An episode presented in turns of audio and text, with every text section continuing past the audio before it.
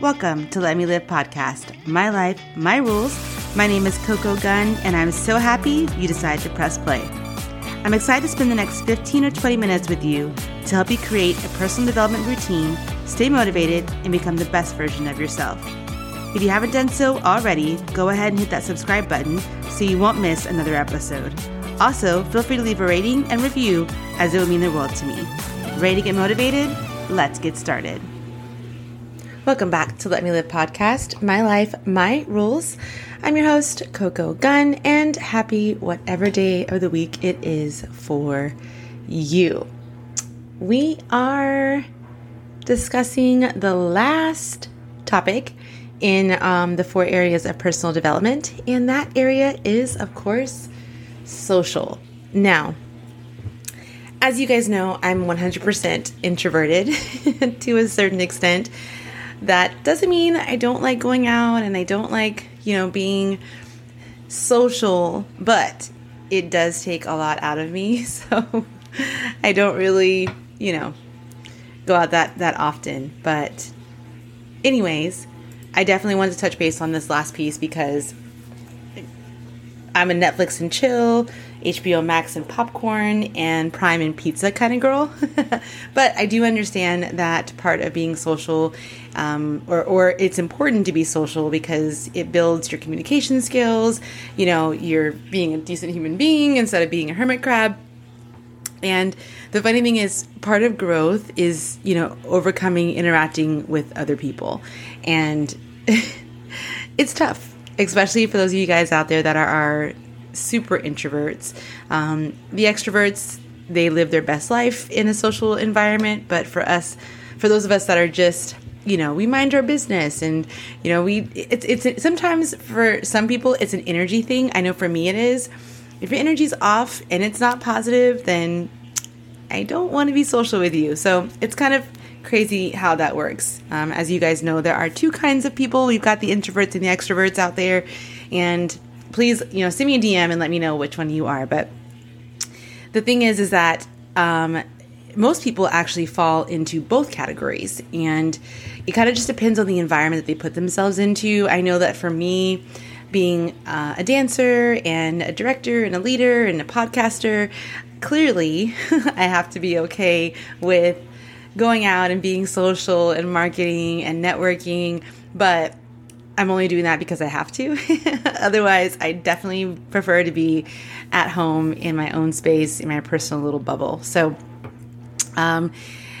it's kind of crazy. So, but I wanted to, of course, run over a couple things. If you're out there and you are struggling with dealing with social anxiety and not wanting to take that next step to go to an event, or you're in your car waiting and building up the confidence to walk into a party or to, walk into a social event, here's some tips and tricks for you that will help you kind of navigate the introverted side of your personality.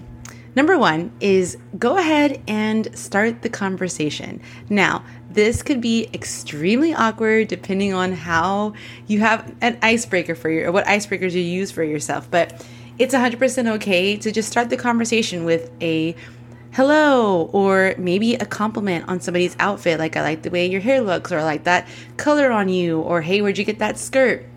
These are all things that we don't think about, right? Because we're wanting to feel like what we're saying has relevancy, I think.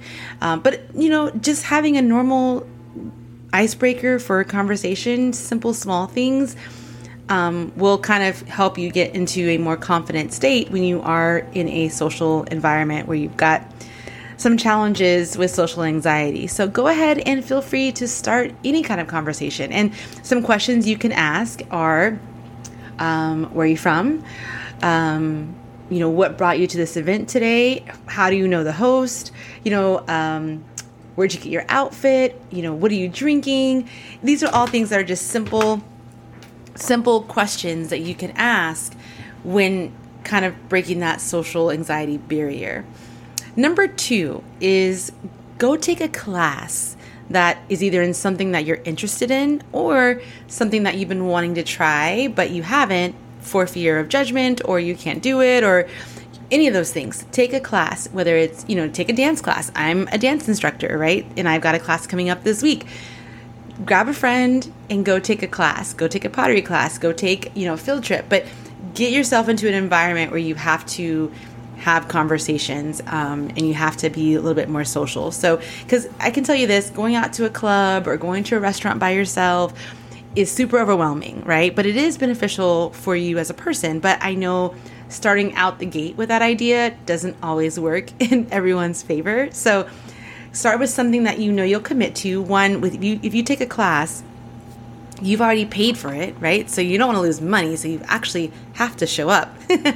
But it helps you, you know, you're going to have to sit next to somebody. A painting class, like, what do they call those things? They're called Painting with a Twist. And I'm sure it's called different in other places. There's all kinds of companies out there that are doing painting and wine, etc.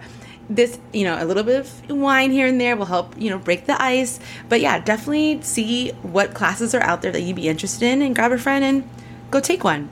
Number 3, we are a generation of text messaging.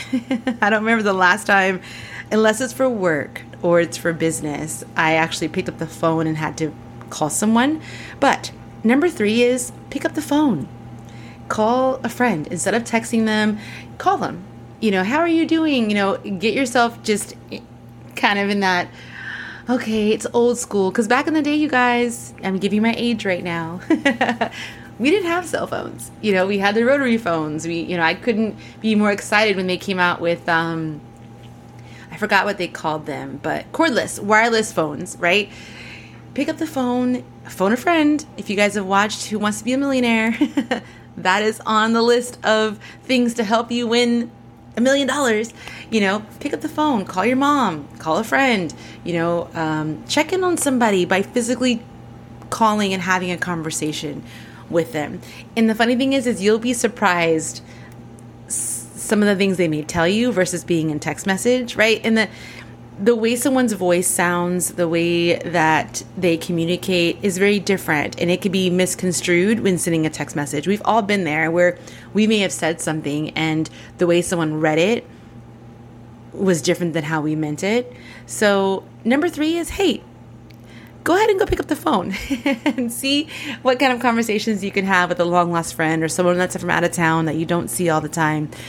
Test run it and let me know how it works out for you. Number 4, and I say this to a lot of people, especially those introverts out there, those extroverts that are out there, practice listening. You were given 2 ears and 1 mouth. So do your best in any social environment and it may come across to some people, especially extroverts, that you're being antisocial. But in reality, you're just tuning into the conversation. It's okay to not have anything to say, and it's okay to just listen. That way you can hear the whole story and provide feedback, right? So remember, 2 ears, 1 mouth. Go ahead and practice listening when you're out at a social event, when you're in a, you know, if you're at a networking event, and just listen to what's happening in the room, and you'll pick up, you know, cues and things that people may be interested in that you can connect with. You know, don't walk in, try. I shouldn't say don't. Try not to walk into a situation where you feel like, because what happens is we get so excited or we get so nervous that we end up talking about next to nothing for 30 minutes because that's our insecurities and that's our social anxiety. So tell yourself the next time you're at an event, instead of just bombarding and being like, blah, blah, blah, blah, blah, blah, blah, blah, blah, right? Remind yourself, I'm going to listen to what's going on in this conversation, because then I can add value to the conversation as opposed to dominating the conversation. And extroverts, I love you, but you guys are 100% guilty of dominating a lot of conversations because that's who you are. And introverts, we never get a word in edgewise. So you got to have that balance to where you can kind of do both. All right. And the last one, number 5, is fake it till you make it. I mean, that's just what we do probably on a daily basis when we're just you know, we're going through something in our heads or we're feeling social anxiety and we just are like, I'm just going to figure this out until it works. So everyone out there has definitely either experienced or has really faked it till they made it, and it's worked out in their favor. You know, what someone doesn't know won't hurt them. So don't feel like you have to be on it and have topics of conversation and be engaged in every single conversation and have something to provide to every single conversation. You don't. Sometimes you're just gonna smile and just, you know, hopefully have something to add. And if you don't, it's 100% okay. Yeah. And I can tell you this, it's something that I struggle with probably every day. And it's not because I have an insecurity within myself. I think it's just because I feel like my conversations or my interactions need to have a purpose. And that's probably not the best approach to take all the time, because general open and honest and free conversations are excellent, because you get to learn about yourself, you'll learn about the person that you're speaking with, and you remove that layer of judgment off of yourself by just understanding that, hey, we're just here to have an open conversation, and wherever the conversation goes, we're going to follow. So if you're struggling with social anxiety, or if you're struggling with being social, you know, take one step at a time, because it can definitely be overwhelming. And the last thing that you want is to try this or try one of these, and then instant panic happens, and you're like, I'm going to stay in my house for the rest of my life, unless I have to go to work, right? And it's funny, because when you're in your work environment, granted, you spend 8 days with 8 days. What am I saying? You spend majority of your life at your place of business, so that's 8 hours of your day with your coworkers. And so I'm sure you find it easy to be open and have conversations, because you're with these people all the time, and it's kind of a requirement. You don't want to be that person that doesn't communicate or work with the team at your job. But it's outside of your job where you're like, okay, I want to go to this event, but I don't know anybody that's going to be there. You know, I'm new to the environment. What do I do? So take these steps, you know, start the conversation. If there's a class that you can take or something you're interested in, take that class. You know, pick up the phone, call the organizer of the event and say, hey, I'm just nervous about coming to this event. What is there to expect? Usually what happens when we have social anxiety about certain things, it's because we're in this space of unknown, right? We're not really sure what to expect when we get there. And then we set unrealistic expectations for ourselves. And then at the end of this event or at the end of this social outing, we're disappointed, right? So it's okay to do your research, you know, find out who went to that event last, or, you know, just kind of get yourself comfortable with before you walk into this event, so you know what to expect. Pick up the phone a friend.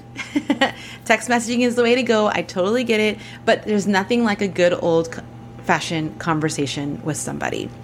Number 4 is, of course, again, practice listening. You have 2 ears and one mouth for a reason.